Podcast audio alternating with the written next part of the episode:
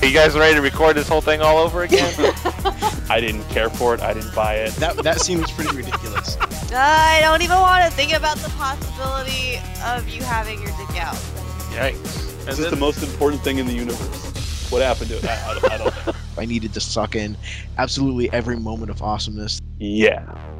Welcome to another fun and festive episode of the Geek Legacy Podcast, where we talk about everything in the realm of entertainment news, so long as it falls under the geeky umbrella.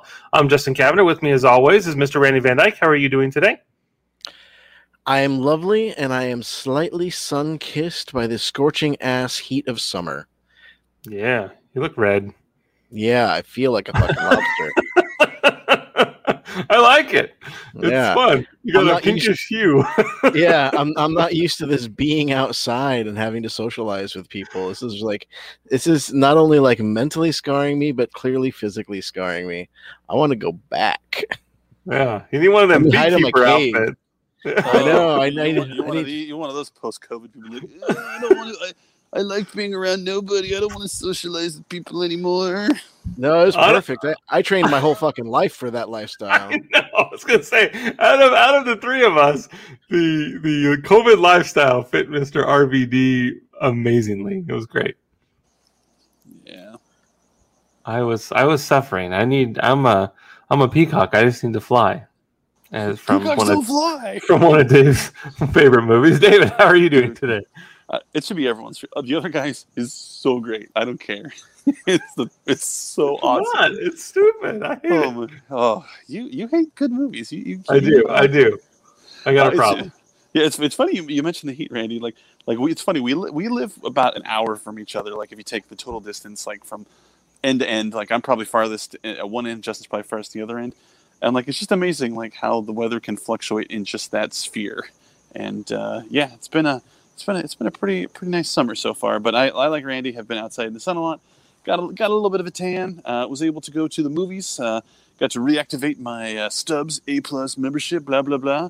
Uh, got a sweet deal from AMC, so I'm pretty excited to return to the movies uh, on a regular basis. And unlike Randy, I am thrilled to be interacting with humans again because, like Justin, I, I feed off of the uh, the energy of my fellow persons. Yeah. How How was uh, was the theater crowded? Uh, yeah, the theater I went to was was, uh, was was pretty packed. I would say it was probably like we went to like a uh, we we didn't on like a Tuesday afternoon, like a like like a five like six o'clock showing, and Mhm. uh, I would say it was like probably two thirds to three fourths full. Was it a Twilight show? Was the times in, in little brackets in the newspaper before you went to go see it? No, no, because it was after it was after six. It was six oh five. Wow. Mat- matinees are before six, and it was at six oh five. I'm like, you. Lame. There seemed, there seemed like a really long delay in between the two things, and I can only assume it was so they get the extra money. Uh, but it was fine. It was, uh, you know, uh, we are spoiled in being in Southern California that a lot of the movie theaters around here have those nice reclining seats. So even though it was packed, you know, there's still quite a bit of room. It's not gone are the days of like the non-stadium like theaters that go for like 10 miles to where they get like 700 people in the theater. Um, you know, this one probably seats like 75 people. uh, Mhm. And uh, it's great. I loved it. It was a lot of fun. I'm curious what the sterilization process is because, like, still when I go to Target and use self checkout, they wipe down all the the anything that a human touches. They basically wipe down, whether it be where the scanner is or the keypad and the screen, whatever. It's always wiped down. And I'm curious if movie theaters are doing that to seats in some capacity, since some a human being that's sweating is in the seat for upwards of two and a half hours. Yeah, they have that that Mister Technology thing, to where someone goes in and you know uh, shoots that disinfectant mist type thing. Uh, they've been doing that since the beginning of the pandemic when theaters were like at partial capacity. Uh, so so they're going in and basically Febrezing the theater. Gotcha. Does it smell funny? No. I mean, it Yeah, smells like you-. It smells like popcorn. Ah, there you go. They mask it with the popcorn scent. Maybe they're Yeah. spraying. Maybe they're spraying like popcorn butter all over the place. Like I can imagine that. That'll that'll kill anything and it'll make them hungry. Yeah, that's the way to do it. Did you get any concession since you were back in the theater? Of course, yeah. I, I took my both my kids and my wife because my, my my wife I've taken to so many bad movies. You know, in our you know we uh, next week is actually our 20th anniversary of marriage, and we've been together 27 years. And I have taken her to you name a bad movie. I've taken to her. She saw Daredevil. She saw Hulk. She's seen the the, the, the lowest of the low with me. Freddie got so- Halle. Berry Catwoman. Yeah, Cat, yeah, Halle Berry Catwoman with Randy Van Dyke. Uh, Wow. You know, so so uh, she's kind of des- decided that uh, movies are not something that she cares to go to go to very often. But one of the franchises that will get her to go to the theater every time is the Fast and the Furious movies. You know, she doesn't need to go see the most recent uh, Marvel movie or DC movie. She'll go see the most recent Star Wars movie because she knows that's that's my thing.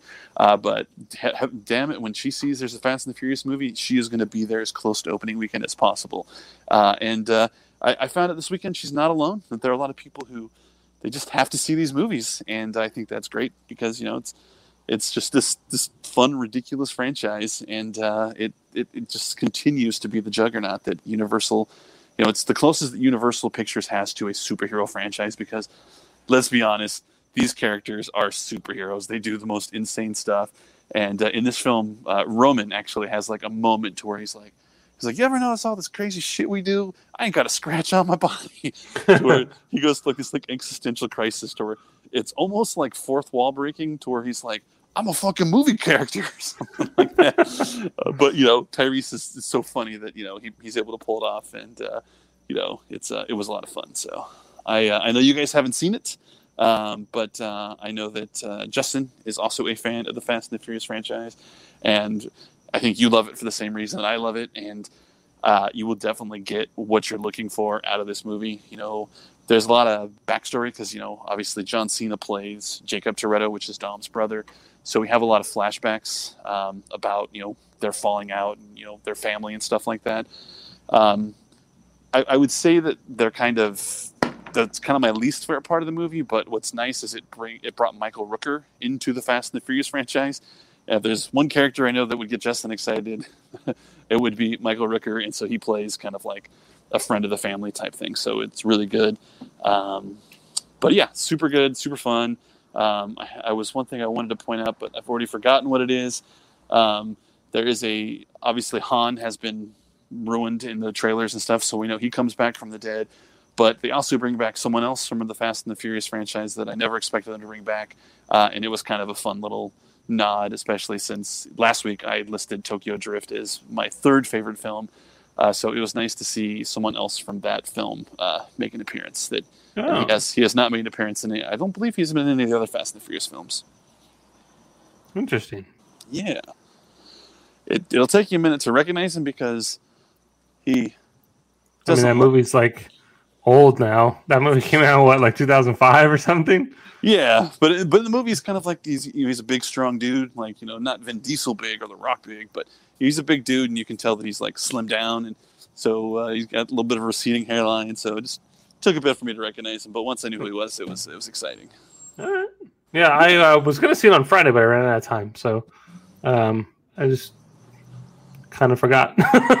Yeah, yeah, no worries. But- yeah, it's on the to-do list. Yeah. Yeah.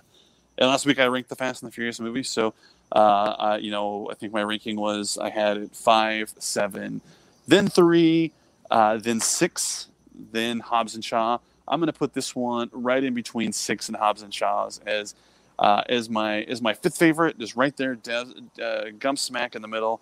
Uh, I don't have anything terribly negative to say about it. You know, I got everything I wanted out of it and more. Uh, but it uh, to me, it's top half fast franchise, but not you know that hollowed ground that is you know five and seven.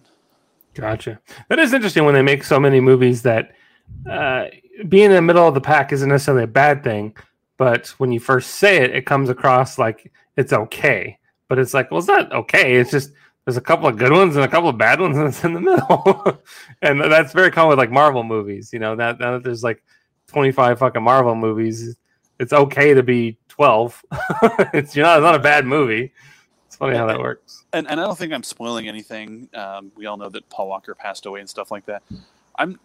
Uh, it, it's clear that they don't know how to handle it yet, um, because like I said, I, yes, it may be kind of a minor spoiler, but in the universe of Fast and the Furious, Paul Walker is still alive. Or sorry, Brian O'Connor is still alive.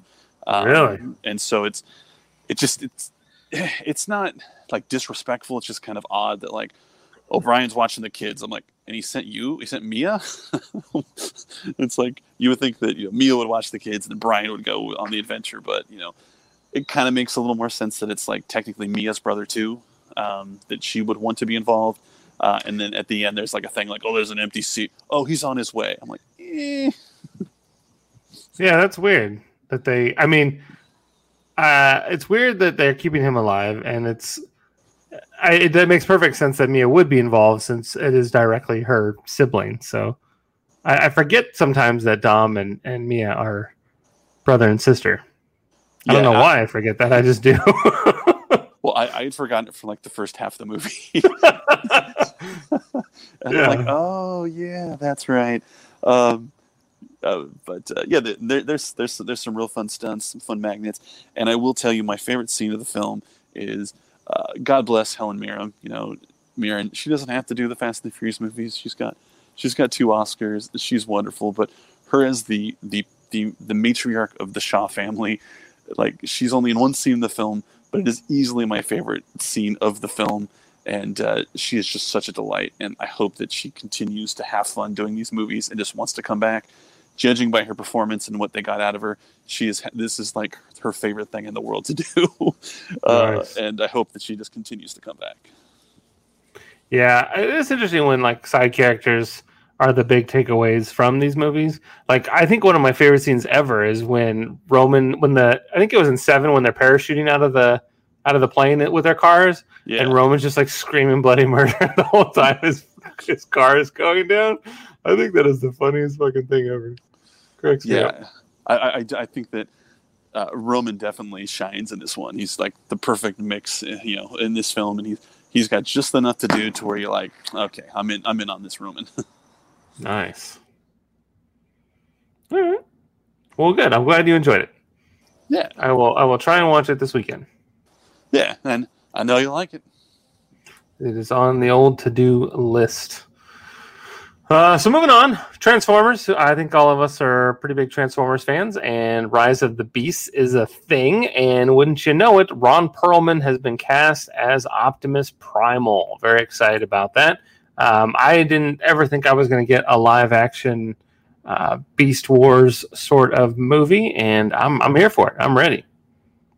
Especially since I didn't really watch the cartoon so much. Uh, that style of animation was just never my thing, but I was always fascinated with the idea of uh, them being animals versus uh, you know cars and stuff.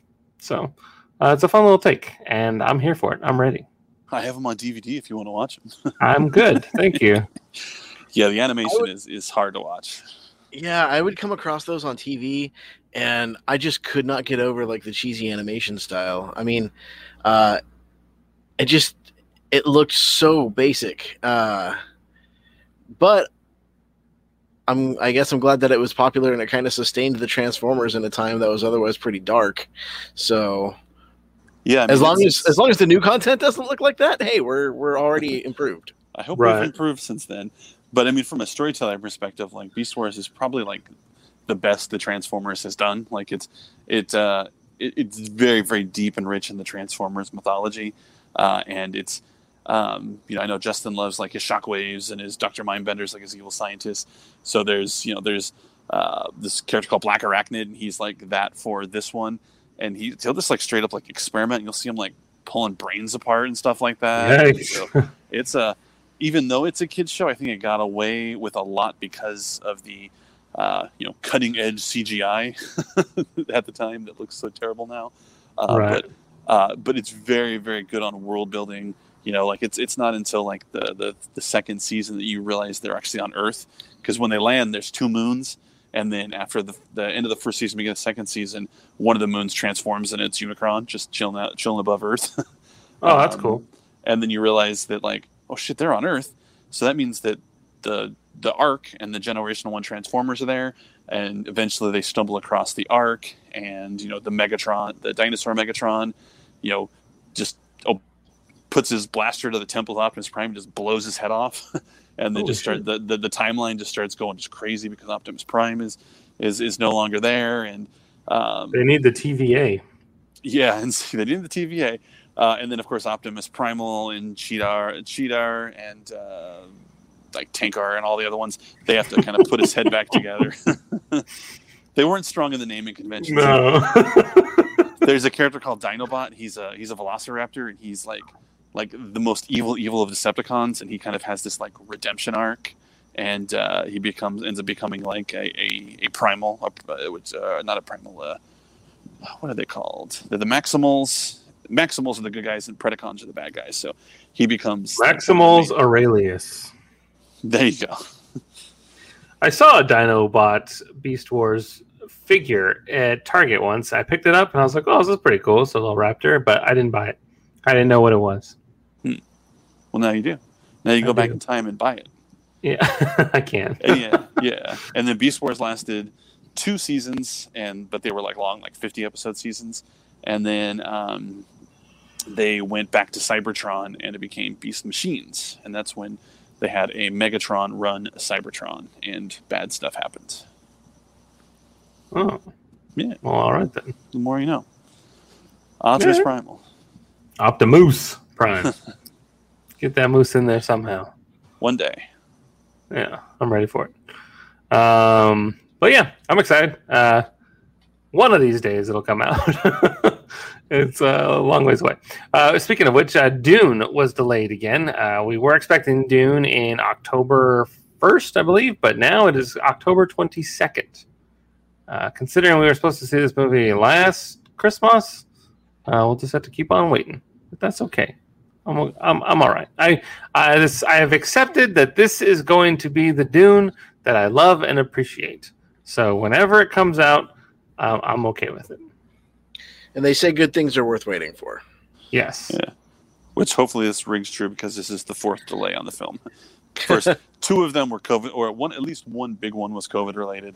Um, so that's fine. Villeneuve is pretty adamant that you should see this in the theater, and he's fighting like the Dickens to get the HBO Max launch of it uh, reneged. Uh, but it looks like that's going to be a losing battle for him. Yeah. What can you do? We can Um, support him and go to the movies and see it. That's true, and I'm okay with that. I mean, he the way that his movies are shot are always gorgeous, so it'll be an absolute treat. I wonder how long it's going to be. Oh, it's, it's this is a 240 at least. oh, that's long. It's the first half of the. fir- It's going to be the first half of the first book. So It's going to take us all the way through to the end of October. By the time you get out, it'll be Halloween. to have an intermission. Yeah. Oh, oh, so it's not even it's not even the whole story. It's a half a story. Uh, I believe the original Dune film was also only half of the story. Oh, okay. I, I think we're getting a, a similar chunk of story that we got in the uh, the Lynch the 84 Lynch Dune. Uh-huh. Um, but those those two things are only half of the story because the second half, I believe, deals with the Atreides family going after the uh, whatever the stupid government's called. I can never remember. Like the spice, know. the people that run the spice, and then I think the first book ends with like a Paul Atreides becoming like a space worm, and like his his offspring becoming the new emperor of the universe or galaxy, whatever it is. If someone's read Dune, they're probably screaming at their radio saying what the fuck he's talking about. Because what you're telling me right now sounds awful. now I feel bad that I said that I'm prepared for this to be the Dune that I know and love going Yeah. forward. So, not all of that may be in the first Dune book, but everything I said is what happens. Like, Paul becomes a space worm, a, a spice worm. And this isn't like drunk history talking. This is this is really how it goes. You could you can go to Wikipedia now and look up Paul Atreides, uh, and he eventually becomes a spice worm. Now, was this was the worm that's there now that's causing all the ruckus? Was that a human at one point too? I don't know, probably. Huh. Is he able to? Do they murder that spice worm, or does does him as a spice worm and this other one are they able to communicate down the line? Do you know the answer to that? Well, there are more. It's not just like a spice worm. There's there. It's a bunch. Yeah, it's a bunch because the spice is like their their poop. Their bread and butter. Oh, I see. It's their excrement, Yes, their defecations. and that's what they use to to fold space to travel in time, travel through space. Right. So they need more. They, they need more worm potty Yes. to travel. Got it. Are there other planets with these worms that generate Nope. this spice? No, This is it. that's why Arrakis is such a an important planet in the universe. Got it. Um, uh, that's assuming that they want to travel to other places. If they just could just chill the fuck out and sit at home and play video games all day, and they didn't need to travel, then it wouldn't. They wouldn't need the stuff. Yep, you wouldn't care. Then you wouldn't care about the Harkonnens and the, you know, the Atreides and the other one. How long does it take to get to the? What planet are they on before they go to the the Dune planet? Do you know the Um, answer that? It starts with a C. I don't know the answer. All right, I believe Cavender. We'll call it. Cavender. Sure. Planet Cavender, and then they pack up their shit, and it's a race to get this spice, and that's why the Harkonnens and the Atreides are after each other. So what it is, what it is, is the Atreides live on their planet. Like I said, I believe starts with a C, and it's like Seattle. It's like a beautiful, like rainy, lush planet. So when they go to, and so Arrakis at the beginning of Dune is run by the Harkonnen. Like basically, the Emperor and you know whatever the ruling house is pick one family to be control of Arrakis, and they're the ones who were control the spice trade and stuff like that. And for whatever reason, um, the Harkonnen are removed from their position of power, and the Atreides are put into the position of power. Um, but then, you know, the Harkonnen, being the Harkonnen, go and cause some trouble, uh, and then if, then that's when um, the Atreides family is betrayed, and most of them are murdered, and um, Paul and his mom are kind of left for dead, and that's when you realize that Paul's mom is uh, what are they called? The Bell something, the Bell Of the ball. Yeah, bell of the Ball. They find out the mom is the bell of the Ball, and that Paul may be the like a dude version of the bell of the Ball because there are no dude versions, and it's foretold. that Bob the of the ball. Are you, ta- are you talking talking about the the Bene Gesserit? There you go, Bene Gesserit. Yeah. And so it's an all female. Like think like let's just call them Jedi for the time being, but like their weapon is their voice. And uh, Paul, Oh, while he do is they in- sing? Or they're like, yes, but they weaponize it, and uh, they realize that Paul can do it, and he's like the foretold. And there's there's a name for what he is, like like the chosen one type thing. And oh. Deeb. there you go. See, Randy's seen the movie. I, I've Randy's a seen fan. the '84 David Lynch movie a lot. I actually like it Then why am I explaining it, Randy? Why didn't you put it because I I thought it was adorable to listen to. Just but I, I can't remember the name. I can't remember the name of the planet either. There's a lot of specifics I don't know, so I'm just filling in holes where I can. Story of my life. You're doing a great job. I'm not gonna lie. I don't remember any of this stuff. Randy just wanted to let me hang out to the dry, so I get some of that internet hate that he usually gets. Exactly. This is my Picard. There you go. Well, it sounds amazing. I can't wait for all this to happen in this new movie. And now, now I'll be up to snuff. I'm And some. prepared. Yeah. I just All hope right. that, uh, that, that Mr. Villeneuve makes some different choices. Like makes it good. yeah, I mean, I'm all I'm here for Sting in his underwear. You know, if they can they can bring that back, I'd, I'd be down for that. There you go. Take it. The cast is incredible. I'm not gonna lie. I'm, I'm in love with the cast. Yeah, Timothée Chalamet, Zendaya, Bautista. They got they got some heavy hitters. Yeah. Uh, I, I on paper everything looks amazing. So hopefully that uh, transitions well onto film. Uh, speaking of great, let's talk about Halloween. That's one of those uh, amazing horror franchises that's just never going to go away. Uh, in fact, after Halloween Kills, which we just got a new trailer for, there's even another one called Halloween Ends, but I don't know about all that. So, so wait a second. So they're telling us before this movie's even out that obviously they're not going to kill the dude. So there's another one. There's another one. Well, how about we skip this one and just go straight to the end? Yeah, Halloween Cut Ends. to the chase. True story. That's a true story. Um, yeah, so that's supposed to come out in 2022, but I don't know if that'll happen because this one was supposed to come out last year. And we did get a new trailer, which is awesome. It's like two and a half minutes. It feels like the whole goddamn movie.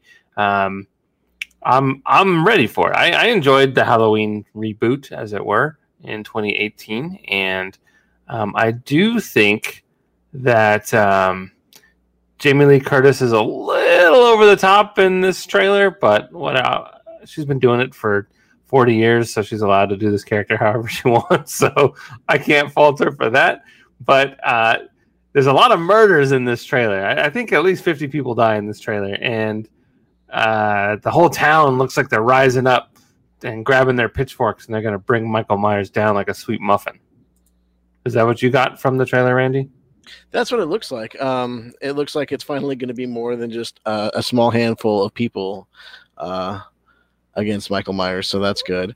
Um, but I was so satisfied with the end of the 2018 movie. I'm like, this is great. They finally killed him, and she's getting away, and everything is great.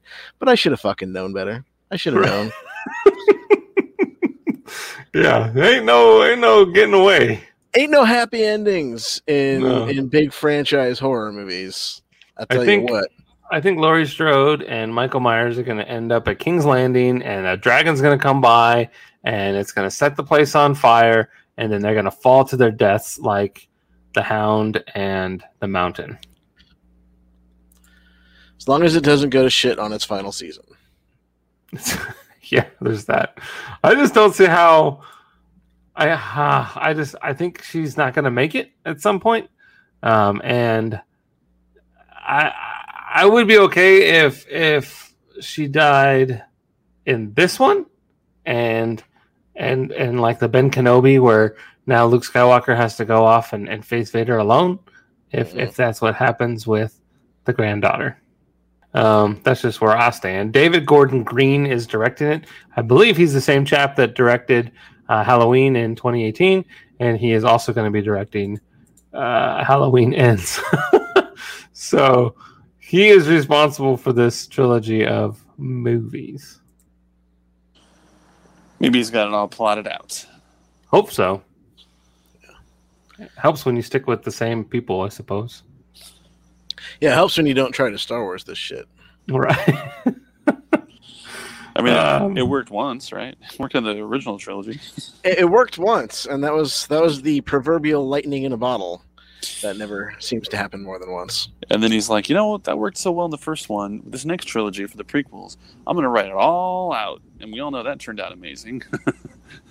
and then, uh, so they're like, oh, that didn't work. So I guess this next one we'll just shoot from the hip. there you go. Ruin Johnson. Did you see Halloween, David?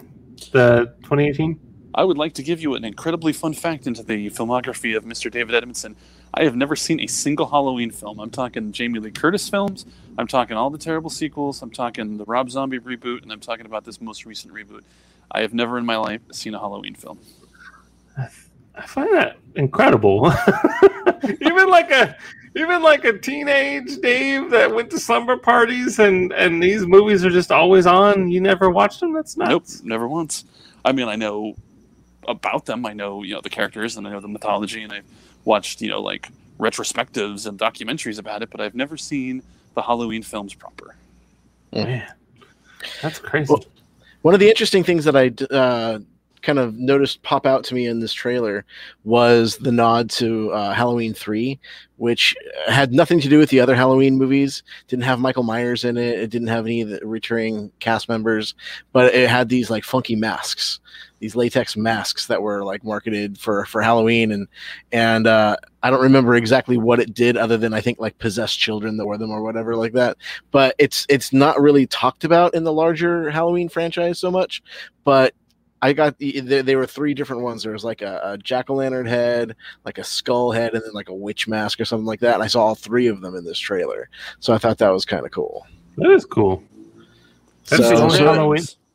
they're they're really kind of paying homage to themselves, but it seems like if it is kind of ramping up to end, if there is such a thing in these kind of movies, if it is going to like ramp up to end, it's like they're they're paying respect to the entire saga. There you go.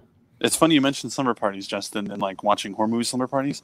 So my parents were very uh, lax in what they let us watch as kids, and so we were the house that people wanted to sleep over because we were allowed to watch like R-rated movies with like swear words and nudity. Uh, so and we were one of the nudity. right exactly we were one of the few houses uh, in my neighborhood that we had cable so they'd all come over and watch like we'd watch like revenge of the nerds or like animal house or something like that uh, we, we were more into like the like the, the r-rated comedies stripes even uh, but not so much the uh, the horror movies Oh man, Stripes! I remember I was at a slumber party, and a parent came in when we were watching Stripes, and she, the mom, fast forwarded through the mud wrestling scene with with John Candy. Uh, Unfortunate. funny. I know. I was like, what the fuck? I mean, we were like in third grade, but um, I mean, eventually I saw it, but uh, a third grade Justin missed out on the mud wrestling scene with Ox. Oh Hmm. I know. Sad. oh well. Um, I'm I'm excited for this. I'm on board. I'll, I'll go see it. Um, I I feel like yeah, I did. Okay, so I did see the 2018 one in the theater. Saw H2O in the theater. Uh, the other ones not so much. Um, in fact, Halloween. You mentioned Halloween three. I haven't even seen that. It's the only Halloween movie I haven't seen. And I don't know why. I don't, I don't know why that is. You know, it's it's. I mean, it is very much a horror movie of its time period, um, but of the '80s. But it, it, it's still kind of fun. Um, I don't know if you guys remember, but back in 2018 when this one came out, my wife and I sat down and kind of forced ourselves, like during the summer, like not even appropriately during Halloween time, but like during the summer, we just binged all the Halloween movies to prepare for the for the new one, which we we would we were all kind of hoping was going to be the end. But um, but since that's only a couple years out, still kind of fresh in my mind, I'm I'm really looking forward to seeing this one in the theater. So Mhm. uh, I too shall be trekking to the theater, out out amongst the people, out in the sun.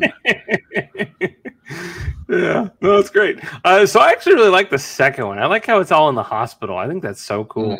He's just terrorizing the because hospitals are already kind of scary, especially late at night. And there's all these beeping and booping from the machines and and weird pages that are going off, and uh, it's just kind of a a very light crew, a skeleton crew, and so there's just a creepiness factor that exists in a hospital uh, after hours.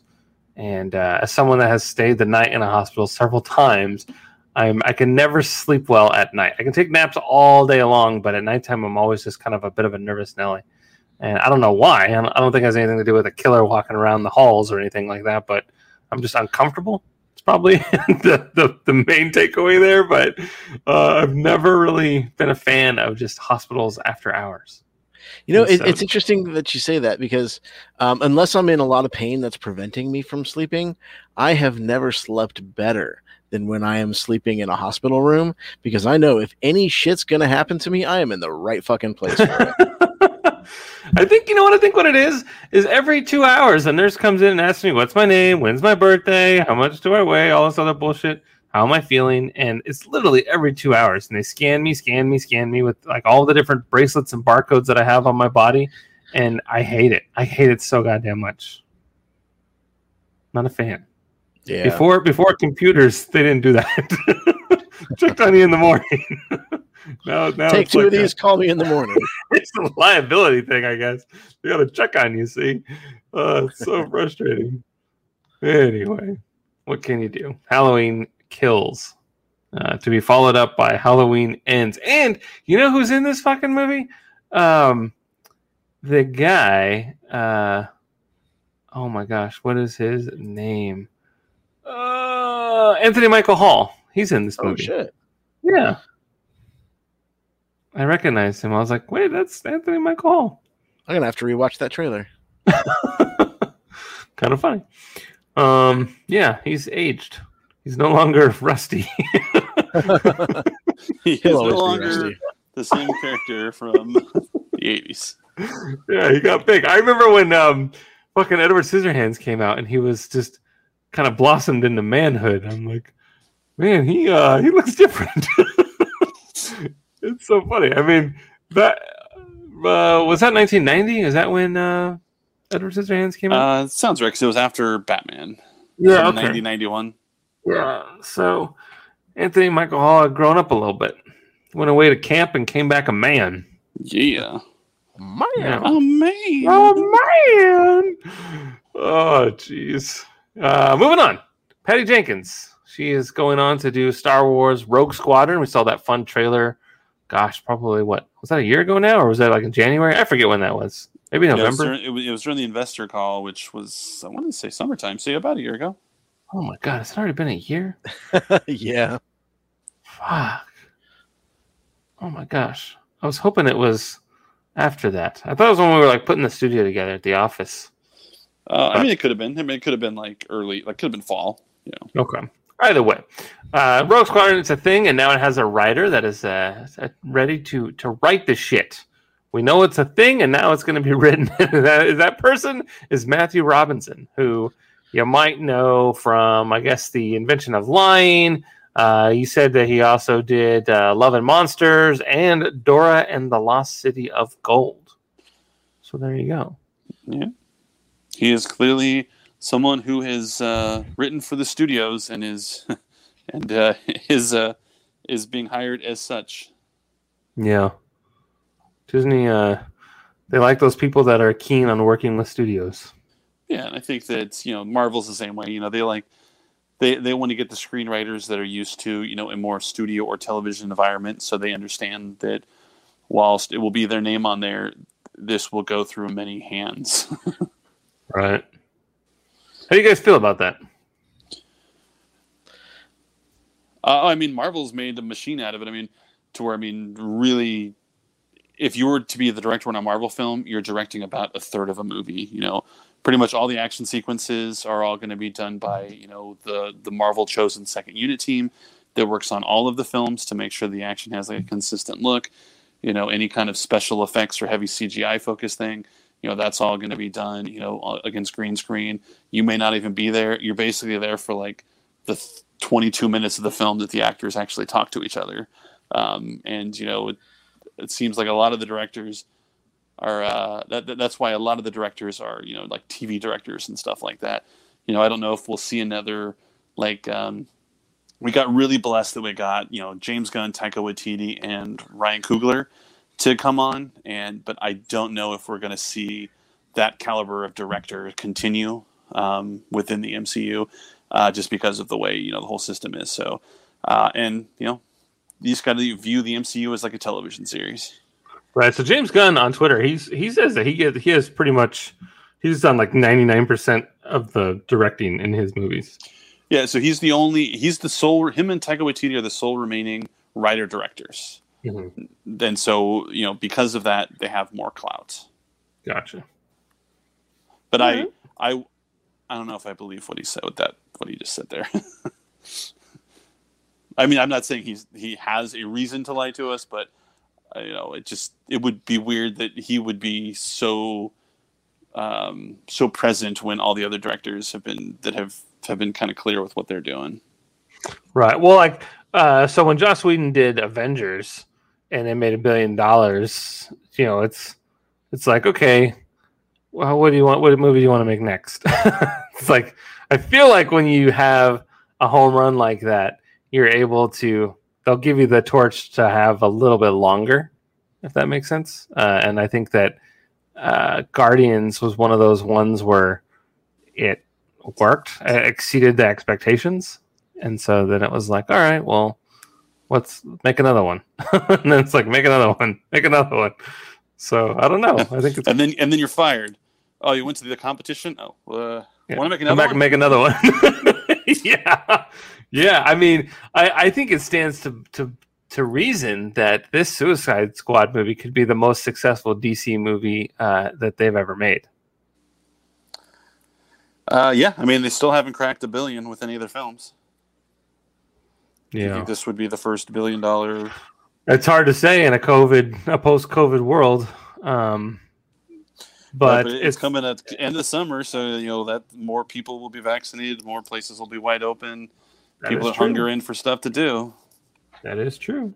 The- but I mean, the- it's it's also going to be on HBO Max, though, dude. that's true. So I mean, it the the smart thing to do would be to not have it on HBO Max and have everyone go in the theater to see it. Right. I wonder if they're going to re like renegotiate that and and pull stuff off at the. Uh, can they? Can they? I mean, I think they can do anything they want, I suppose. But I mean, I wonder what the fallout would be if they the world's back together and they say, you know what, we were going to have it on HBO, but now that everyone's you know feeling safe, we're going to go ahead and just have them be theatrical releases only. Right. I don't think that. I, I just think AT and T would be opening themselves up for lawsuits because there conceivably are people that paid for like a year of HBO Max because they were like, "Oh, you told me there was going to be new movies every month, and now you're telling me this this movie that you promised me was going to be on HBO Max in October is not going to be there anymore." False advertising. We'll have a coupon day. Yeah, we'll have a coupon day. This park is not going to cater to only the super rich. I don't know. It just it seems like uh, I mean, it was a gamble, right? I mean, all investments are. So, um, I don't know. I wanted to make a billion dollars, and I wanted to be my favorite movie of the year.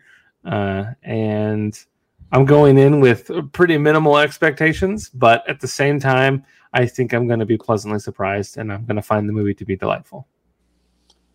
Uh, yeah, I'm I'm excited for it. Yeah, I hope it's fun. Let's see. Pick place your bets. What's the highest grossing DC film ever? Probably Wonder Woman. Maybe Aquaman. Might have been Aqua. It might be Aquaman. Well, it's Suicide Squad. It's either Suicide Squad or Batman v Superman, I believe. Not count Ah. if we're talking like the modern DC films. I, If we're I talking think the it's old Aquaman. ones. Uh, let's see. Um, not counting the Nolan films. Right. See. Just anything that is a a Zack Snyder DC universe. I take it back. Yeah, Aquaman did did cross a billion dollars. Yeah. I think One- Wonder Woman was like 800 million or something like that. Suicide Squad might have been pretty close to that too. Yeah, and I forgot that I forgot jo- I forgot Joker made a billion dollars too. I always forget that's a DC movie. That's true. It is a DC movie. It's just not a Snyder DC movie, whereas Right. the other ones are. So and you could classify this one as a Snyder one too because um, it was Ben Affleck's Batman that arrested them in the first one. Yeah, so we have uh, the highest grossing is Aquaman at 1.148. Uh, then The Dark Knight Rises, if you're counting the Nolan films, is just over a billion. Joker's just over a billion. Dark The Dark Knight also uh, Nolan is a billion dollars. Batman v Superman: Dawn of Justice is 873. Wonder Woman 821. Suicide Squad 746. So do you think the Suicide Squad makes more than Suicide Squad when you factor in the, the HBO Max of it all? Ah, I don't, well, considering you, you just told me that Fast and Furious is at like 461 million Right. after seven days. But Well, it's I guess more. anywhere. That's true. It's not streaming anywhere. I don't know, man. I hope so. I think that the rewatchability is going to be through the roof on this one, and I do think that maybe people might go see it in the theater for the theatrical experience, but then watch it again a thousand times over on on HBO for that month. I don't know. I'm I'm I want to believe that it can exceed the first Suicide Squad Suicide Squad movie, but I don't know if it's possible just because of uh, HBO Max being a factor. Randy, what do you think? Yeah, I think uh, HBO Max is going to have to steal some of the thunder because I know that's how I'm going to be watching it. I'm not going to be spending theater bucks. So Those are reserved for Halloween kills. brand X. so, uh, yeah, I I mean, and, and and there's probably more people like me out there than you than than you think about. So, um, yeah, I, I- I don't think it's going to do as well as the first. Yeah, seven hundred forty-six million. Yeah, if, if I would say if HBO Max wasn't a factor, I bet this would eclipse that. But yeah, I think there, you know, there's, there's, I mean, and it's totally understandable that some, you know, some people don't have the income to spend, you know, thirty bucks to go take take someone to the movie theater and get popcorn and stuff like that. To where, you know, for your ten bucks a month HBO Max subscription, you can watch it at the comfort of your home. Is that all it is? I think it's like twelve or fifteen. I, I, I have no idea. but I I- mean, that's another I thing don't, too. I don't pay any of my bills. I've, um, Amy's the money person in our family. Another thing You, too. you make to- the money, she spends the money. All right. Your money is her money. Her money is her money. She, The, she um, makes more than me. She's she's my sugar mama. That's great. I love it. Um, but I do think that um, we take all these subscription services for granted. I, I do think that there are more people that only have one or two of these subscription services than someone that has them all. Um, I feel like a real asshole when I have Disney Plus, Netflix, Hulu, HBO, uh, Prime, uh, whatever else is out there. I'm sure. I, oh, Peacock. Peacock. yeah. So I mean, I'm literally right back to where I started with it with my two hundred dollar cable bill that is now just a a split splash of streaming services. So Plus, you're paying for higher speed internet because of all of it. right, right. Apple Music is one that I also have too. I count that as a streaming service. I also have Apple Music. Well, do you Um, have do you have the Apple Music that has like Apple Music Arcade and like TV? No, I don't do that. I, I think it's only like it's it's like it's it's like a buck more. Like not it might even be the same price. You might want you might want to look into your your your, your settings because then you can watch Ted Lasso, Right. which is amazing. Know. So I mean, uh, there rather than pay, let's just pretend that it's fifty, whatever, twelve dollars a year, uh, a month. It's one hundred and forty-four dollars a year. Whereas if you only go to the motion picture shows once or twice, and that's during the summer, I think that Suicide Squad would be one of those summer movies. for sure. And I, I know this is kind of switching gears, but we did mention the Peacock Network. Um, aside, it, it has probably the worst interface in the history of streaming services. The Peacock's pretty bad. HBO Max is not not stellar either, but Peacock is pretty bad. But you know, I know we've bitched a lot about the like '90s and early 2000s movies not being streaming anywhere. The Peacock has a, a huge library of those films. Like they have, they have a lot of those like old, like not old, like you know, 90s, early 2000s uh, comedies, action movies, and stuff like that. Like I was flipping Mhm. through their movie section. I'm like, oh shit, I want to watch this. I want to watch this. I want to watch this. And uh, it was very exciting to see uh, how robust their list was. And you know, they of course have the WWE Network, which I enjoy. Right. So Peacock actually turned out to be a pretty safe streaming service. However, uh, Fast uh, uh, Fast Five is on the Peacock, but you have to have watch it with commercials. Like even though Oh, I pay for the service with no commercials, it wasn't so bad. It stopped for commercials four times, and all four times were like 15 second ads, which I wouldn't normally care about, but it kind of sucks in the middle of the movie. uh, just That's 'cause it, it, terrible. really Especially if up, you but- pay for the non the, the non commercial version. Right. Yeah. It was. It was. It, it was very. Very. I'm like, why, why do I get and why do I watch these commercials for the Peacock Network? I, I pay for no ads. I demand. Yeah. I'm surprised that uh, Peacock has the Godfather movies because those are Paramount films, and they're right here on Peacock. Interesting, and especially when there's a Paramount Plus service. More you know. Hmm. Oh well, we lost Dave. It's unfortunate. Um, let's talk about Slave One no longer being a thing. Yeah. That was- so That was fun news on Monday. Randy, why don't you tell me all about it? Yeah, so um, apparently, I guess some images have leaked of the new upcoming Lego set, uh, Mandalorian themed uh, version of Boba Fett's Slave One starship. It comes with uh, the kind of re armored looking uh, Boba Fett, and I believe it comes with the version of Mando. And uh, the most interesting thing about it, though, is the packaging. It's no longer called Slave One, it's just simply called Boba Fett's starship and there was um, an excerpt of a conversation, I believe, with somebody from Lego, um, saying, "I don't know if this is public knowledge yet, but this is something that Disney's trying to move away from. Um, they're no longer wanting to use the that terminology in in describing the name. Now." As of right now, as far as I'm aware of, Lego is the only company to outright show any product with that new uh, terminology on it. Boba Fett's starship instead of Slave One. Uh, for example, just earlier this year or late last year, I don't recall which, Hasbro re-released uh, the the large vintage collection uh, Slave One ship, um, and it was still labeled Slave One in the vintage packaging and everything. Um, so that's going to be quite a blow because uh, you know that show that that ship is going to be featured in the Book of Boba Fett upcoming Disney Plus series. So there's going to be more merchandise put out for that ship in in the coming months and the coming years. I suspect that we're going to see that change across all lines and all licensees, and it's not going to be just a Lego thing. Um, and honestly, this this kind of goes back to a joke that I remember from uh, uh, an episode of Robot Chicken, where it's got Boba Fett and Yeah. Lando talking. He's like, "That's a hell of a ship." Not crazy about the name. Yeah, not crazy about the name though. um, Yeah.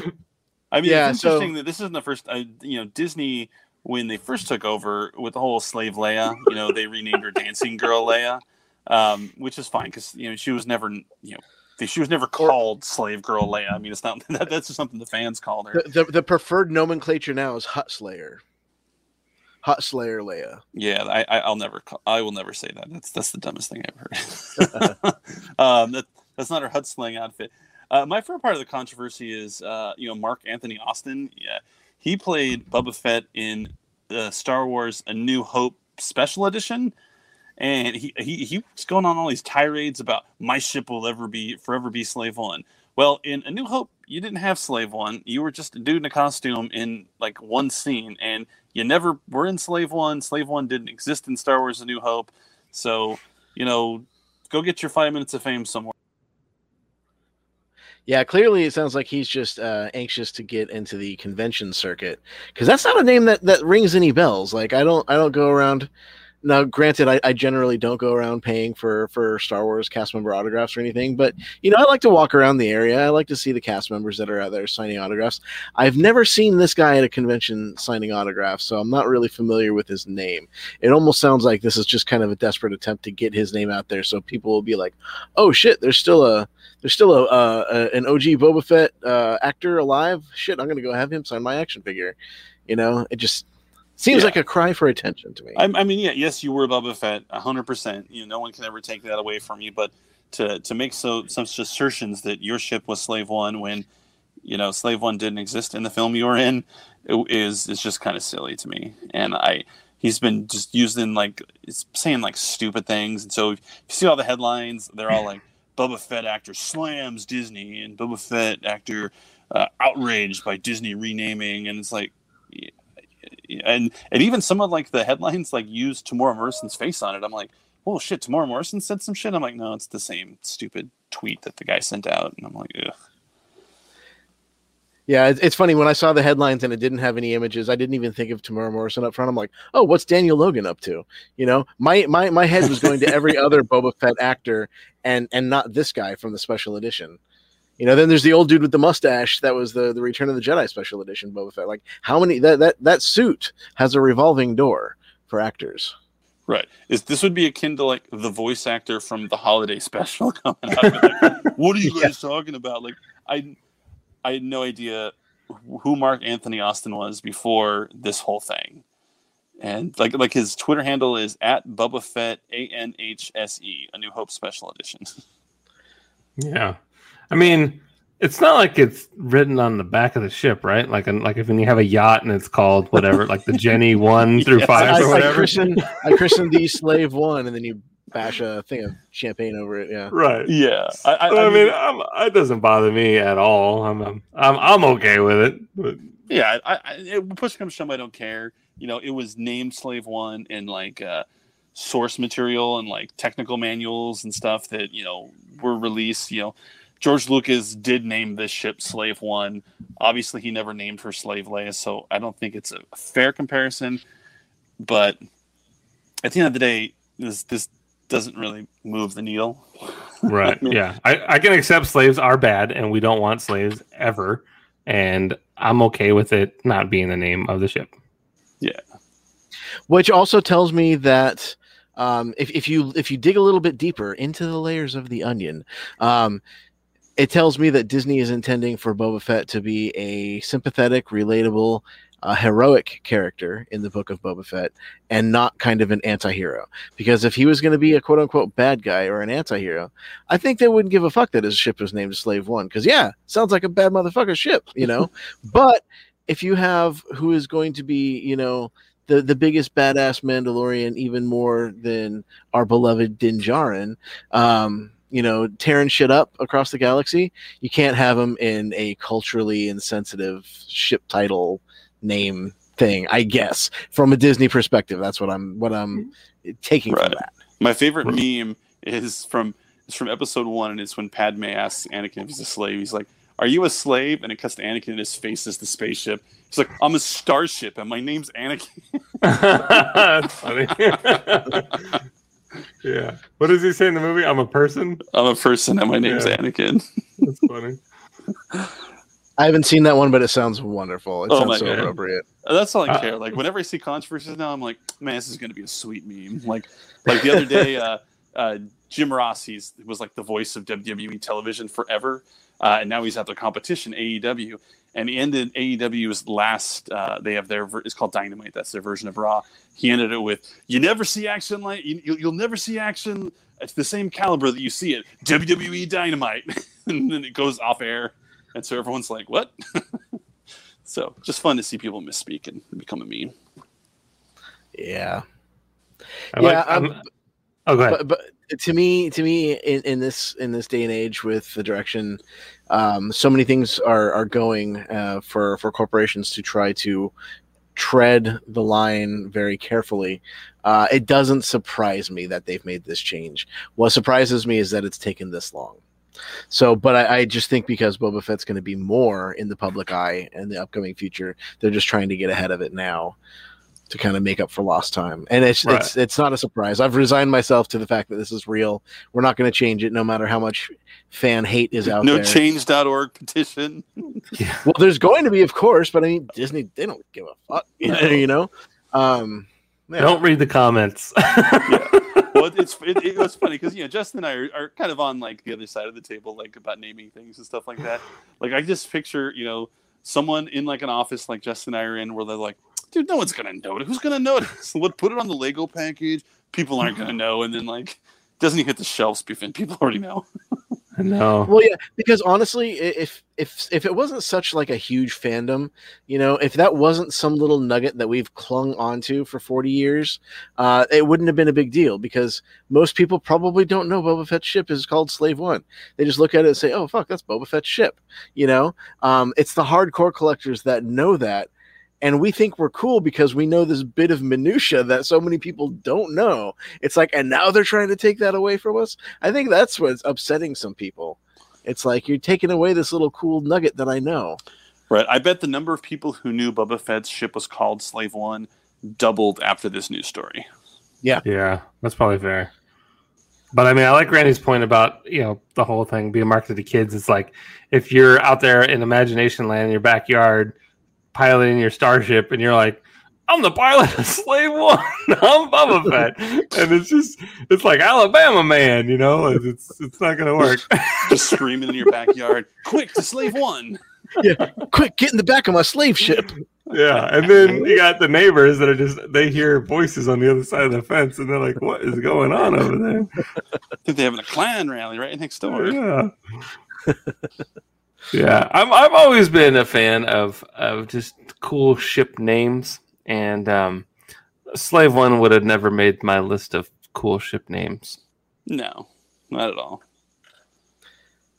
I have such a great memory of Slave One growing up, not because of the name, obviously, but um, one of the one of the coolest vintage, like actual early '80s era photos of me with my Star Wars toys is me laying sprawled out on the kitchen floor. It was like my birthday with my grandfather, and I had just received the Slave One toy, and he's helping me put together, put the stickers on it, and just the pure look of joy on my face and the pure look of consternation on his as he's concentrating on putting the back ramp onto the thing or whatever.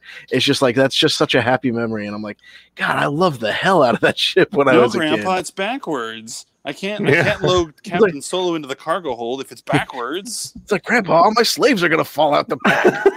exactly. Yeah, Yeah, Oh, I I think. I think Slave One's got a really cool design, and uh, I think the Mandalorian did it really, really good. Like when we actually saw like inside with like the window and stuff like that. Like, uh, Yeah. I, I think some of the shots in Mandalorian are like the best shots of Slave One. yeah, I mean, and, and okay, so so your respect for Slave One goes up in infinitesimally. Well, no, it goes up. In, in- It's by Bubba a huge Fett's- Bubba Fett's Exponenti- spaceship. uh, exponentially. Thank you. Yes, Boba Fett's spaceship. Uh, it- your respect for that ship goes up exponentially in uh, Attack of the Clones because you see it do so many things. You got the sonic charges, you've got the multiple uh, uh, seats inside and everything, but you see so much more of it in Mandalorian that it's like, holy shit! It's like th- this ship. I thought had been done justice in the movies, but no, it took a it, it took an off the wall TV series to really just kind of expand something that I already loved from my childhood before and make it even better. right? Because Um, we only see it in space, so it's always dark. And when we saw it like in an atmosphere to where there's like bright lights, and you see like, oh yeah, this whole ship's fucking a glass. it's like a greenhouse. yeah, right. Starship. I said spaceship. It's it's yeah, it's starship. Starship. Um, but yeah, I mean, I like so it's it's a vertical ship, so it's kind of weird. So when it lands, it's it's now horizontal, right? It's kind of how it Yes. works, Mhm. and so that's always kind of trippy. And you know, when you watch footage of astronauts getting in the shuttle and how they have they're basically on their back as they're sitting there waiting to take off because they're just strapped to a rocket. We haven't figured out a cooler way of doing that yet, but I mean that's essentially what it's like, right? When he's but he's when he's flying normal and about, he's upright. But if it were when it's landing, he's basically getting into it that way, right? Where he's like on his back. yeah. It's, Does it it's work basically like it's like gyroscopic. So like when he Yeah. gets in and he and he sits like when he goes up the ramp in the back of the ship, then he goes and sits. He's sitting upright, and then as the ship raises and then turns ninety degrees, It like like folds. a gyroscope, the, the the the seating area still stays upright. It rotates Yeah. inside the ship, so he's he's still upright the entire time. And now, you know, like when he first walks in and sits, he can't see like he can see like above him. I think the the the big window, the big like cockpit view screen is above him, but as soon as it rotates 90 degrees, now he's looking straight out of it. Right. Yeah, that's and cool. that is just so cool. That's one thing that Star Wars has really knocked it out of the park uh, since uh, Force Awakens was just new shots of inside ships. Uh, like when we Yeah. got inside the TIE Yeah. fighter. That was really That- cool. Which was amazing. Uh, yeah, I loved seeing more of the inside of a TIE fighter, especially a two seater.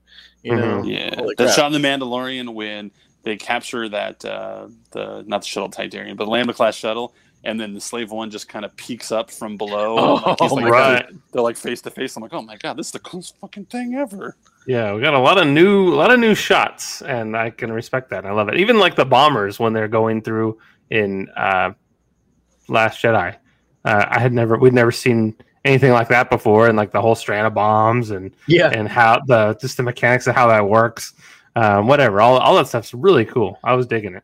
Uh, anytime we ever got a shot of a spaceship, it was always uh, looking right at the actor in the cockpit, and they were usually full screen, taking up the entire TV or movie theater screen. So it's always fun to see uh, a different view. And the only time we ever got anything different was in the Millennium Falcon, and it would usually show uh, everyone sitting in sort of shotgun but it would still be looking back at them, and then every once in a while it would be behind them, looking at the screen in a Star Trek sort of uh, view. Yeah, yeah, it helped because there was more, so much more room in the cockpit of that. Right, Once you got like the single seat starfighters, you're like, well, can't put the camera here. right. Then it's just a close up on an actor's face, usually like from the chest up or whatever, and Yeah, you're just like, okay, that's all we got. But I think Star Wars has always been kind of big on that. Like, no matter who's on screen, they just take up the whole goddamn screen.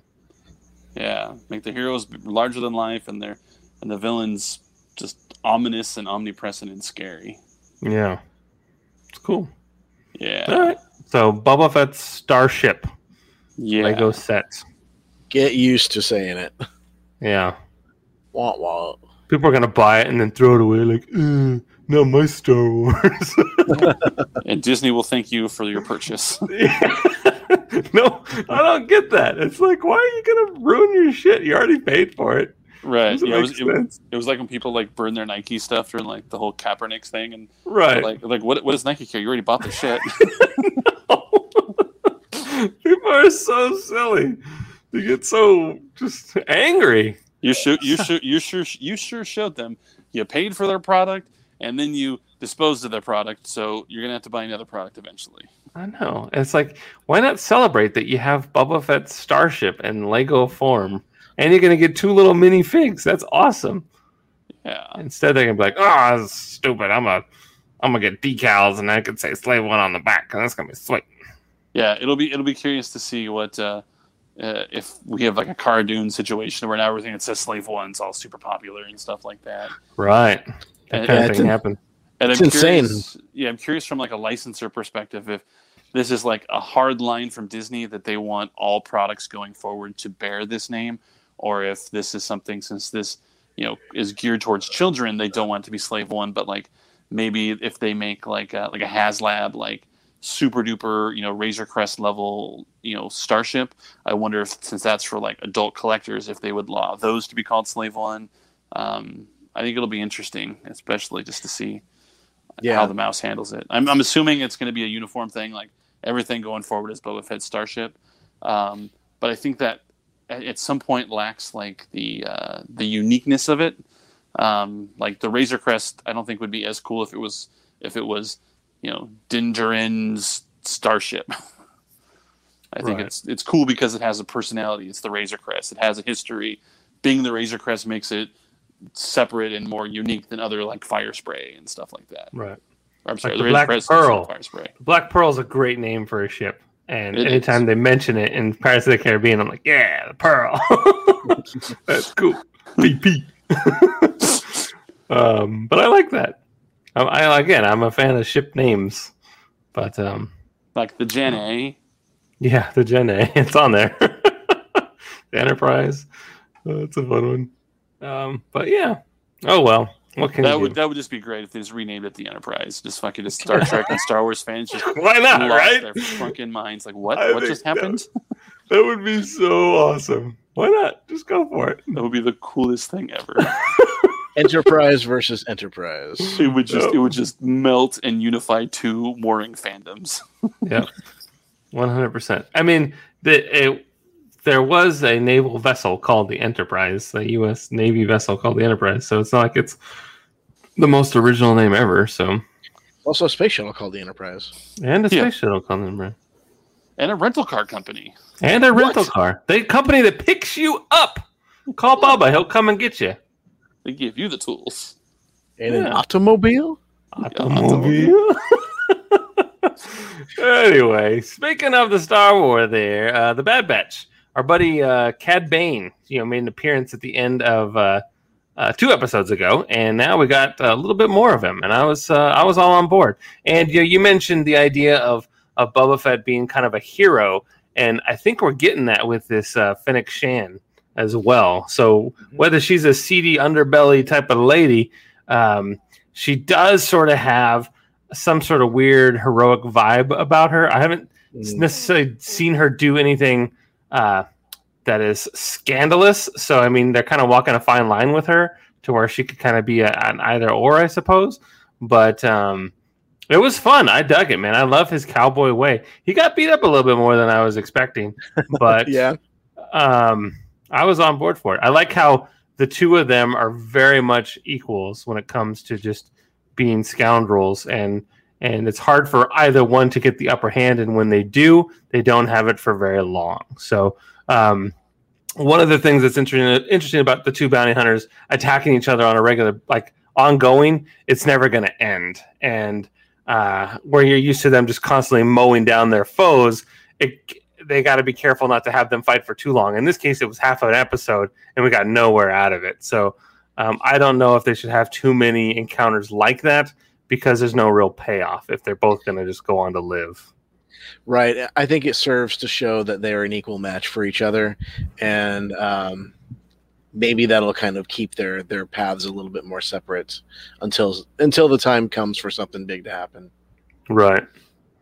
Yeah. But Cad Bane's got the the go go rocket boots like fucking Inspector Gadget. He's got he's got Spaceballs the flamethrower. He's got his two pistols and his hat. He's ready to rock and roll, man. I And, was and, and his toothpick, he is fully fully equipped, yeah, his bathroom buddy.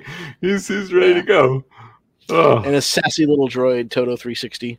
Yeah, I looked it up. It is Seth Green. I thought I oh, recognized Oh, his voice. Okay. Yeah. Yeah, I, I. I didn't I didn't take the time to look it up, and I'm like, man, that voice sounds familiar.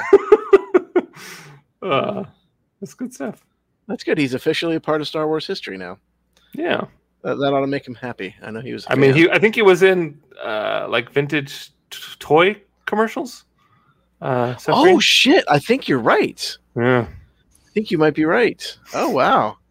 So I guess yeah, he's one. One could say he was forged in the fires of Star Wars. That's true.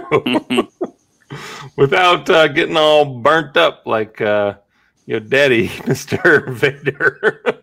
yeah. Do you get in trouble if you call him Mister Vader instead of Lord Vader? I'm curious what the penalty is on something like that. I think the only thing you're not supposed to call him is Master Vader.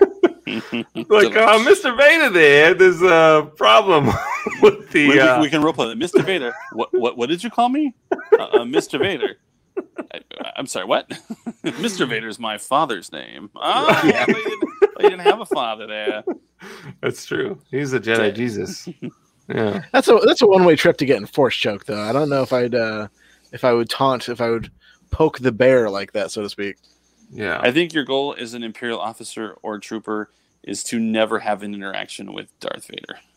like, like, like, like, like you, you, you don't want to have nothing good can come out of it. It's not like he's going to be like, you did exceptionally well. I'm going to recommend you for a promotion.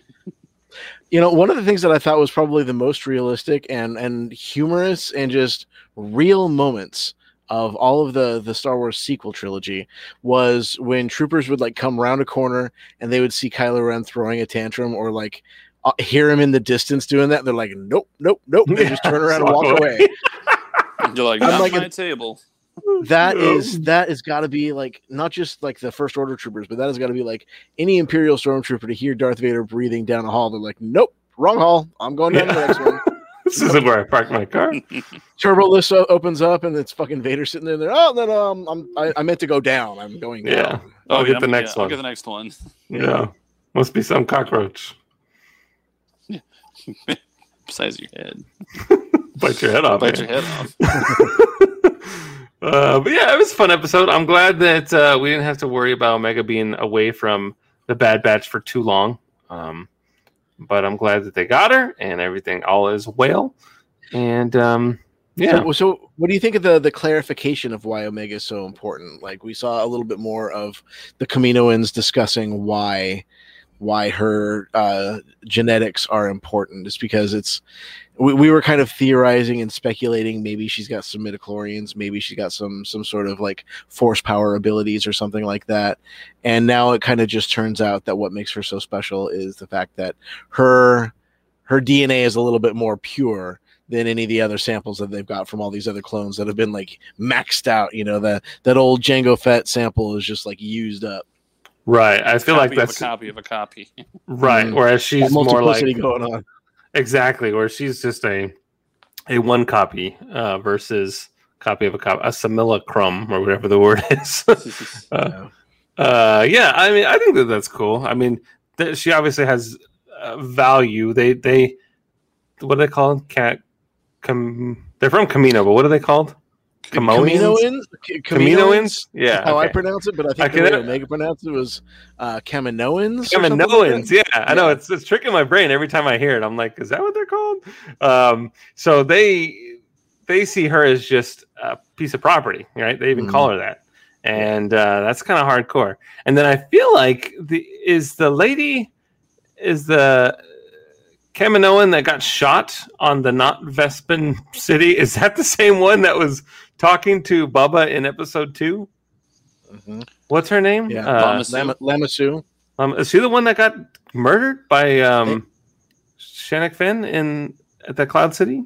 No. I think so. Really? They killed Lama Su. Or or it, it was a named one from episode two. I think whether it was Lama Su or there were two different named ones in episode two. Yeah, I thought one was like T something. I don't remember. Taun We. Tanwi. Yeah, it might have been her. Yeah, yeah. I don't know. I thought it was. uh, uh, It sounded like a very familiar name, and so Mm-hmm. I was like, "Oh my god!" So I don't know. I don't. I, I would say I would watch it, but I'm not really keen on doing that right now.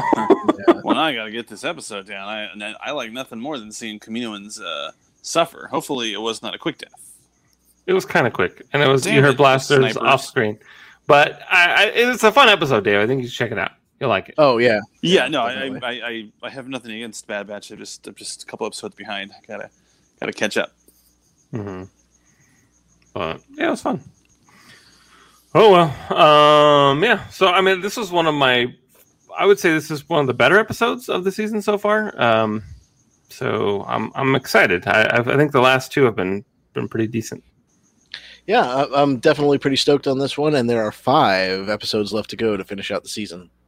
Is that it? Oh my gosh. Yeah, yeah, that was episode nine, and we have 14 for the season. So Oh. yeah, Oh, And but I we're we're coming 16. in. Yeah, I thought, I thought it was, 14 it was as six. well. Well, you know what? You might be right, I would have to and, and I have heard as 16 three. before. But uh, what I'm looking at on the wiki is it's only got titles and release days for 14 episodes. So yeah, that might be breaking down the first episode into three. Right, Since it, it was, was, an like, hour and movie length. fifteen. Yeah, So it ha- on IMDb has uh, 14 is the last one that's named, but then there is two more episodes after it, but it's just blank. Like Okay. it says, like uh, episode number 1.15 and then 1.16 for 15 and 16. So They're surprises. yeah, I like August surprises. 13th. August 13th will be the finale. cool, good. I love it. I want some more of it. Yeah. Uh, just like Loki. You love the Loki. Are you caught up, Randy, on Loki? You are the so I far you are the low the low ball and one on on the Loki there. Uh, I'm lowballing the low key, and uh, yeah, I did watch this week's episode. Yes, Did you enjoy it? I did actually. I did. A lot of stuff happened. A lot of big stuff happened, and uh, it got my attention. Oh, Nice. it, it, it, it, it, tickled me. Um, you know, like a little finger in the bum action. Every once in a while, you need something just to kind of spice things up, and uh, and this episode of Loki did that for me, and I appreciate that. Nice. Yeah. Not that anybody cares, not that anybody set out to appease me, but consider me appeased. wow. I, I do. Look at That's you. great. I was kind of sad that you know the third episode we really didn't get anything in the TVA, and the second episode ended with this like mass level crisis end of the, the end of TVA level event where there were all these divergent timelines and this and that. This episode seemed like eh, everything's fine, we're good. I, I I I didn't feel like uh, there was. I was hoping that there would have been some kind of fallout from you know what Sylvie had done, uh, but apparently uh, apparently not so much. Uh, I will also be devastated if th- that is the end of Owen Wilson. I know we got the post credit scene, which I'm sure we'll get to, that showed that even though that Loki was pruned, you know, he's not dead. I'm hoping that Owen Wilson is not dead because uh, I like him a lot in this show. Yeah, it makes you wonder what it means to be pruned now. If It- Maybe when you get pruned, you get sent back to your original timeline that you're supposed to be on. with with all the memories of everything that you've already existed. That's Not, not, no, not with all the memories, just like with everything that you had before you were plucked away and taken to the TVA, or before you went on a divergent timeline or something like that. He's he's with his family. He's got what he wanted. Yeah, I'm curious if that's Jet if that's how it works. Yeah. if, if if it just resets you back to when you left, or if because if it if it just teleports you to another place and you know everything that you know, then there's no different thing than you being a variant. So uh, it seems kind of odd. I, I think the reason why Loki would be transferred to a different place with all the knowledge of having been there is because he's a fucking god, Oh, and they don't deal with too many gods at the TVA, probably. And they got all sorts of fun shapes and sizes of these Lokis where he Yeah. goes. We got Richard Grant is, is like the original Loki, and we got Kid Loki, and then we got I guess Thor Loki. We got an alligator Loki. Did you yeah, see the? Yeah. all- yeah, alligator Loki. I love it. Yeah.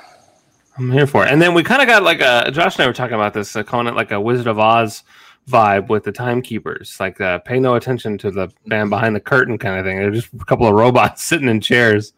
That was kind of weird. I wasn't I wasn't ready for that. And it was kind of like the goofy Muppets voices too, like the one with the big mustache. of like it's fucking like Waldorf and Statler up there, right, the in the hecklers. booth. Yeah, the hecklers. So like, what the fuck is this? Am I supposed to be scared of these guys? right, Yeah. right, But it made me laugh, you know. So it was, it was in a good way. right. I do kind of like the uh, the sort of Inquisition dungeony vibe that they had going for their chamber. I thought that was kind of cool. Mm. But um, B fifteen went down like a sweet muffin. She just handed her little stick and then got knocked out. I don't know if she died or just punched really hard. I don't know what happened. I was like, oh, she's out of the fight. And that was quick. Yeah, I'm that. curious. Uh, you know, now that uh, you know Renslayer, you know, officially kind of came out as a villain. You know, and she is someone who works closely with Kang the Conqueror. I know we keep talking about Kang the Conqueror, and now that we know the Timekeepers are full of shit, uh, it would be nice if uh, this show would finally introduce us to Kang the Conqueror in the last episode, so that uh, he will be all set up for when he appears in Ant Man and the Wasp: Quantumania. Ooh. Yes. We have two episodes left. Uh, And and is this one of the series that they're planning on a second season, or is this a one and done? Refresh my memory. I think we talked about this. They have not. They have not yet said. yeah. Okay, because I've heard rumor, and maybe it's just people wanting more and hoping for more. But I've heard rumor that there might be uh, talks of a season two. So I wasn't I wasn't sure on that. It sounded contrary to what we had discussed on the podcast before. I well, I did like that when they were having the conversation about what makes a Loki a Loki. I do like the idea that yeah, they lose a lot, but they they're always around. There's always a Loki, you know. So I mean, I think just that conversation alone opens the door for uh, you know uh, uh, unlimited and untapped potential. Yeah. Do you think we see Loki in the next Thor movie. I fucking hope so. oh my god, I would, I would love to. I, I think that their on-screen dynamic is just the best thing ever to come out of Marvel. Like they are so funny together, and uh, especially like I think, I think with Thor Ragnarok we saw that. You know, like when they're just talking and they just they they play off each other so well that I'm sad that that's over. So anytime they could ever be on screen together again, I think would be a celebration. Right. At the end of the day, you're I'm me, I'm me, and you're you, and just how it's going to be. Right. And then, you know, it's it's almost Thor kind of giving up on Loki that forced him to be like, wait a minute, and then you know he comes and saves everybody at the end. And uh, yeah, I love their interplay. Let, let's do let's play Get Help. You love playing Yeah, Get Help. no, it just throws him. or when they're talking about when they're little kids, and he's like, you know, he turned into a snake, and he knows I love snakes. And I picked it up, and he just like transformed, and he stabbed me. He's like, ah, so ridiculous. Oh, love it. Yeah, Um, I, I yeah I too love their interplay, and it's what makes them so uh, makes him such a great. He's not even really villain anymore for Thor. He's more like a like a foil or like a like an ant- antagonist. right, just a little instigator. Yeah, I love it. who who who I don't believe would ever wants to kill Thor. Like I, I think I think if he accidentally were to kill Thor, he would just be so mired with guilt he wouldn't know what to do with himself. I think he likes the idea of like chasing Thor and like trying to best Thor, but I don't think he really wants to kill Thor. Yeah. After all, what would the world be like without Captain Hook? Exactly. Same vibe. Good form. Good form. Gotta have them both.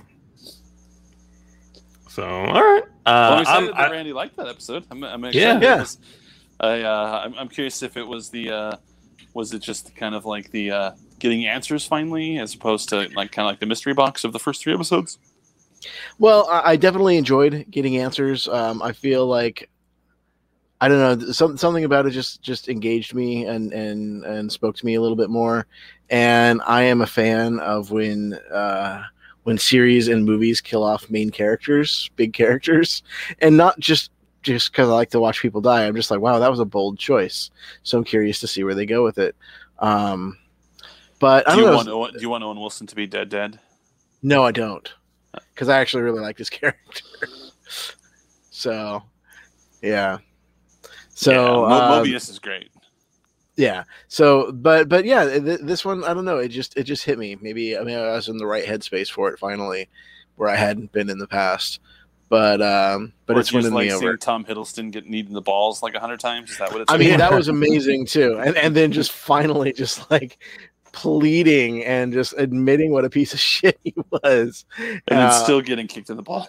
That was a good getting kicked in the balls cameo or, as or well. still getting like just uh, verbally eviscerated. You know, it's just wonderful. that Yeah, was, a fun surprise cameo. Yeah. Because she's still alive, I think. Um, I don't know I, if know, she- I I know the Warriors three is dead, but uh, yeah, I don't think Right. Sif was in Ragnarok she at was all. yeah she was off world when um, Ragnarok blew up, and even if she died in the snap, uh, she would be back. Yeah, she was not there when Hela murdered everybody else. Right. So in in theory, she could uh, very well be in uh, Thor: Love and Thunder. Yes, which is shaping up. It's, I mean, it's going to have the Guardians of the Galaxy. It's going to have a lot of people in there. So hopefully, uh, hopefully there's And we- room for we her. get- We get Natalie Portman back in that one too, right? and we get Yeah, Natalie she's Portman as Lady Thor. Hell yeah! They- there was a shirt that leaked that had uh, that had her on it. It was her and Thor and I don't remember who else was on it, but it, it looked. Or I think it was Star Lord on there, and I was like, oh. Fucking leaks. I'm like, I'll hate watch the this. leaks. It was, it was like a T-shirt. it was like something like Marvel accidentally leaked. I think, like it was something that was like their fault. Yeah. I don't like it. Yeah. All right. Um, that's all I have for this week. We don't have a list, do we? Uh, no, I was just the update to my Fast and the Furious list. All right. all right. No problem. Um, we did mention starships. I wonder if there's a list on like best ship names in movies or best ships in movies, maybe. I'm sure there is. Would you like me to look for one? While you're looking, while you're looking, I want to talk about a movie I watched called uh, King of Donuts. Uh, it is currently streaming on Hulu. It's a documentary. Um, I, a lot of people who don't live in the Southern California area may not may not realize that uh, somewhere in the neighborhood of 80 to 90 percent of all donut shops are owned by Cambodians. And uh, this uh, documentary, The Donut King, was about uh, Ted Ngoy, who was the first Cambodian refugee to come. And the the trailer and the teaser that we saw before it played made it look like it was a very fun-hearted, fun, light-hearted documentary about this this kooky character that like revolutionized the donut industry. What we got was a deep dive into the horrors of Cambodia and Pol, Pol Pot and everything that happened that forced this Cambodian refugee to America, where he started started making donut shops and how he sponsored all of these families to come over and that they would work in his donut shops and like he would make them the owner of the donut shop and then they would like split the revenue like 50-50 uh, and then you know kind of fast forward then he becomes like a degenerate gambler and like gambles away all of his money and loses all of his donut shops and loses his family and loses his wife. And while it was riveting and fun and, and engaging to watch it was not the fun romp i was promised. But uh, it is probably worth checking out if uh, if you like donuts. It will make you get donuts. I did get donuts the day after i saw it but uh, donut king on hulu. It's, uh, it's worth checking out. Cool. I was trying to waste time for you No, we're good. I got one ship. sweet So this is this is from pocketlint.com. It says the 20 best movie and TV spaceships, the Starcraft that defined our childhood. Ooh. Um, so we have the Death Star from the Star War there. Uh, the picture that they're showing is the incomplete one, so the Return of the Jedi one, but Death Star whatever. 2. it does look kind of creepy being half a ship. Right. How many of the ships on the list are Star Wars ships? I don't know. I haven't looked through the whole list. oh, okay. Uh, then we have the Borg Cube, which is also pretty badass from Star Trek. Definitely. Uh, uh, Martian flying saucer from Mars Attacks. Yeah, Speaking of donuts, Dave, they do the universal donut sign. yeah.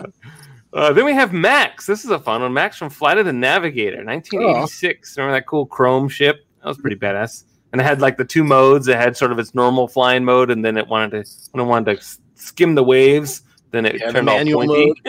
Oh yeah, that too. Yeah. Yeah, it was cool. Compliance. Compliance, yeah. Oh, I love that movie's so good. And it starts in like a really weird way with dogs catching frisbees, Yeah. like a And fun Sarah- tournament. and Sarah Jessica Parker is in that movie and Mars Attacks. That's right. It's a it's a sequel, Yeah. unofficial sequel. Spirit of- if the next movie is also going to have Sarah Jessica Parker in it. Uh, next is a Heart of Gold, uh, Hitchhiker's Guide to the Galaxy. Then we have the Klingon Bird of Prey, which is the cool green one with the wings that kind of go downward. Oh yeah, And the long like, neck. like Star Trek Six style. Yeah, and I think that Generation. I was gonna say they also kind of fly that one at the uh, the end of three, right? Isn't it the one? Or they have that ship in four when they're trying to go back in. They do, yeah. Huh? Yeah. Um, so then you also have uh, Discovery One from arguably one of the most boring movies on the planet, 2001: A Space Odyssey. It's also not Uh, a very interesting starship. either. It's not. It's a little golf ball and, and a bridge in between that and the butt. It's not that big of a deal. Although it does, I mean, one could argue that uh, it is a pretty accurate representation of what we would probably try to achieve uh, when this movie came out. If we were to make some sort of cool interstellar ship, it would look something like that. Um, based on the technology that we had at the time, I would think so. Sure. Um, it looks very NASA-y uh, versus something like Star Trek. You know, it Yeah, seems like but- it's actually achievable to make that ship. I guess is what I'm trying to say. Yeah. No cloaking Yeah. technology in that one, though. That's true. uh, you got one of Randy's favorites, the TARDIS. It's bigger on the inside. Fun. Yeah, a little phone booth. Uh, then you have uh, Moya from Farscape. I never watched Farscape. Yeah, me So- either. It's kind of squiddy looking. Kind of cool, I guess. Um, then you got Serenity from Firefly. That's a fun kinda- design.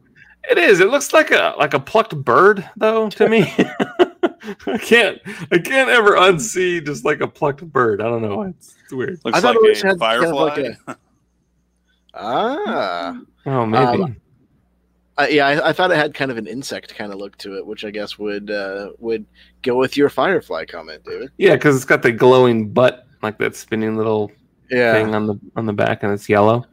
But it just looks like a little chicken wing, like plucked chicken kind of thing. I don't know. I can't get past it. Apollo 13. Speaking of real ships, kind of a cop out, but whatever. It's a weak Uh, pull there. yeah. Uh, then you have Planet Express from Futurama, which is pretty fun.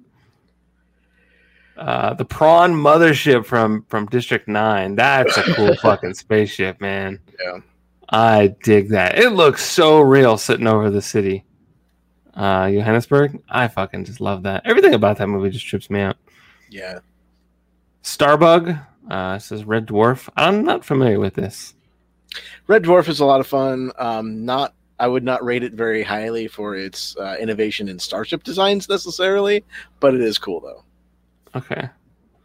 Uh, you got Space It- Cruiser. it's basically if you don't, if you're not familiar with what it is it's basically like a low budget uh british uh like sci-fi comedy series that has lasted like an enormously long time. Like i think it originated like back in the 90s or late 80s and it had a, an initial run and then every once in a while like five or ten years later there'll be a new season and five or ten years later there'll be a new season. And to Got it. see how they've aged over time is just uh, amazing and fun and uh, it- it's just really neat i if you enjoy British humor, check it out.